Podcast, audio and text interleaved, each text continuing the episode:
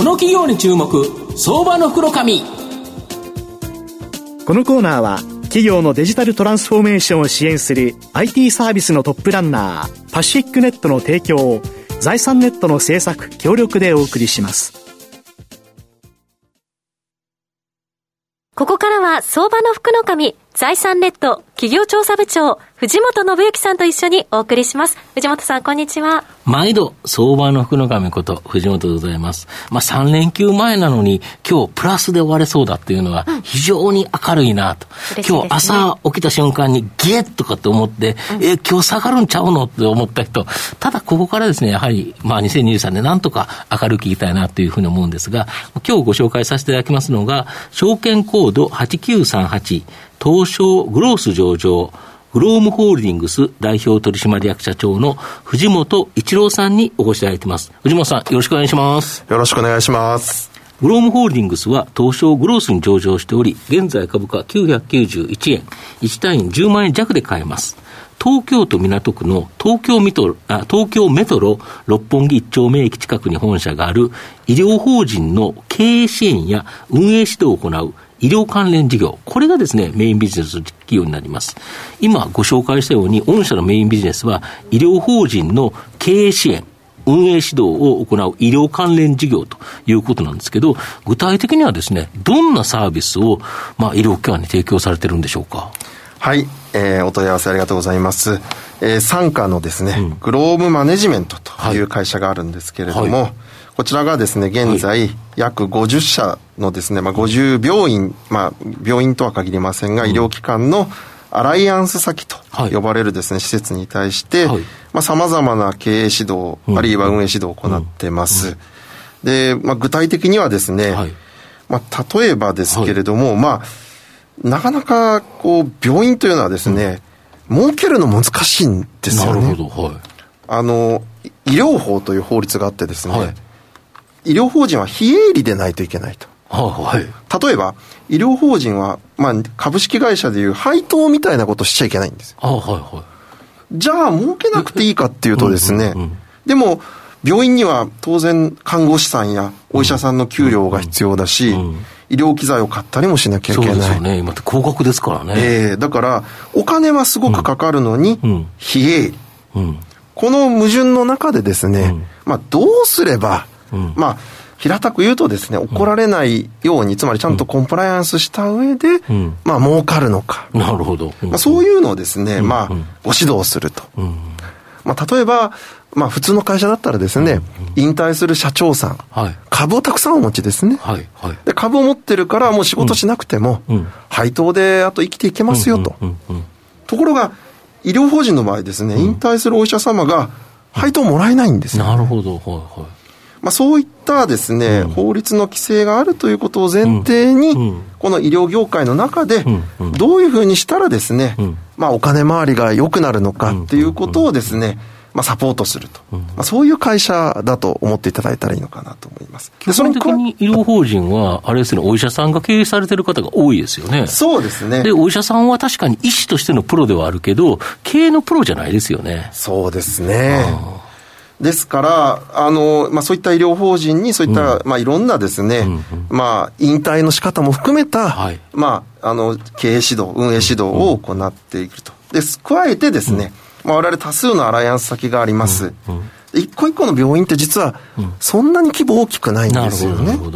だけど、我々のアライアンス先という連合体で、医療法人単体だったら、仕入れが高くなると思うんですね。なるほど。御社でいうと、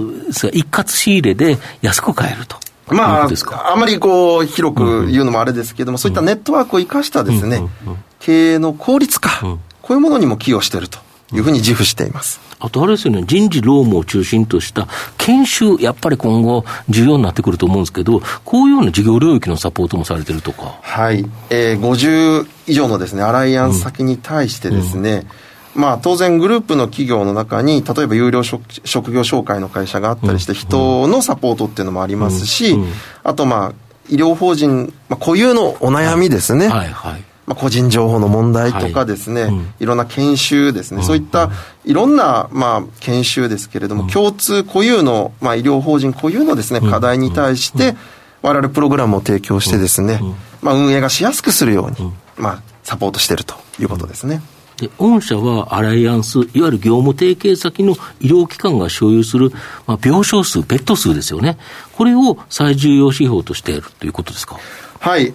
当社ですね、ホームページでも公表しとるんですけれども、公表しとる指標としては、まあ、通常の利益関係以外にですね、はい、アライアンス先の数と、そのアライアンス先が保有している病床数というものを公表しております。で、病床数、つまり入院ベッドですね。これはやっぱり医療ビジネスにおける需要の指標となると思うんですね。例えば、5000のベッドに全部入院患者がいれば、5000のシーツの洗濯、5000の給食、こういった需要が発生しますよね。我々は基本的にはアライアンス先の数、まあ、これのみならずですね、保有する病床数というのをですね、まあ、増やしていけると、まあ、我々の利益も上がっていくと、そういうふうに考えています。なるほど。で、昨年ですね、子会社において発覚した不適切な取引の公表、まあ、これについての社内処分、藤本社長の就任などですね、グループ体制の再構築が行われ、まあ、ほぼほぼ対応が完了、まあ、今後はやはりそこから復活期待できそうですか。はい、まあ、まず私自身がですね、まあ、社長ですけれども、まあ、弁護士という資格を持っております、で、まあ、そういった弁護士がやるわけですから、そういったコンプライアンス違反とかですね、そういう問題は自らがですね、まあ、法律を熟知しておりますので、まあ、そういったことが二度と起こらない体制をですね、まず作っていくというのが大事だと思っています。で、当社はですね、実はもともと不動産関連事業を、まあ、メインの事業としとったわけですけれども、2018年ぐらいから業態を転換させて、この医療関連事業をですね、急速に拡大させてきました。で、まあ、2018年からですか、わずか4年ぐらいでですね、ぐぐっとこう伸びてきたと。イケイケどんどんで少し無理をした面というのが、まあ、なかったとは言わないと。しかし、まあ、今回いろいろ整備をしましたので、まあ、これ以上の不祥事を発生させることなくですね、私がですね、反転攻勢をするための、まあ、のろしを上げていきたいなと、まあ、こういうふうに考えております。なるほど。御社の今後の成長を引っ張るもの、何でしょうか。ですね、当社は、やっぱり人材が優れているというふうに考えております。なるほど。当社は医療事業コンサルティング会社なんですけれども、様々な専門家が在籍しております。医師、看護師、理学療法士、会計士、税理士、私を含む弁護士、建築士、SE とかですね、かなりいろんな専門家が従業員に、まあ、あるいは役員におりましてですね、で、そういうものがなぜ集まってるかっていうと、やっぱりこの医療事業コンサルティングというのにですね、社会的な意義があると。まあ、そうですよね。病院がなくなったら困っちゃいますもんね。で、その個々の病院が実は、市場全体からすると小規模なんですよね。病院と言われるものが全国に8000、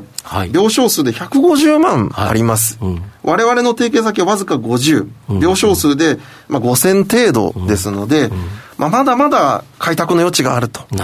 いうところでですね、みんなこう、なんというんですかね、ベンチャー的な、まあ、意気込みでですね、頑張ってるというふうに言えると思います。だから各いろんな専門家のプロフェッショナル集団が病院をサポートしていると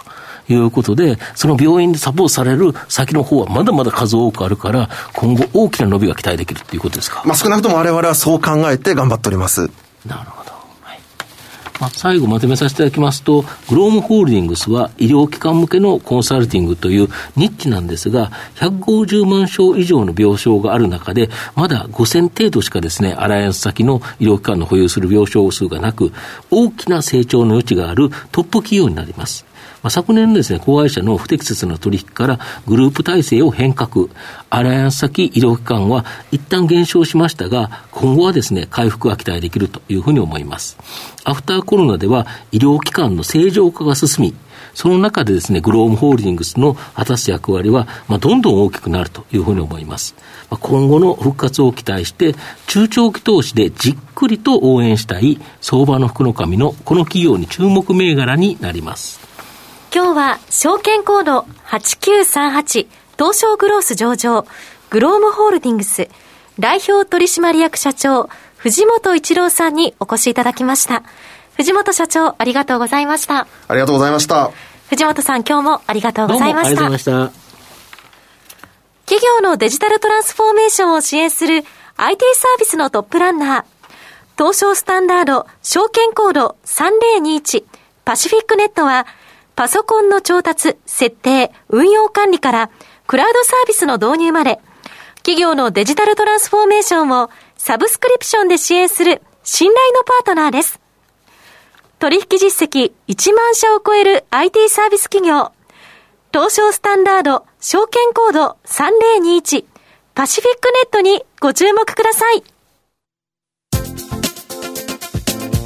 この企業に注目、相場の袋紙。このコーナーは企業のデジタルトランスフォーメーションを支援する IT サービスのトップランナー、パシフィックネットの提供を財産ネットの制作協力でお送りしました。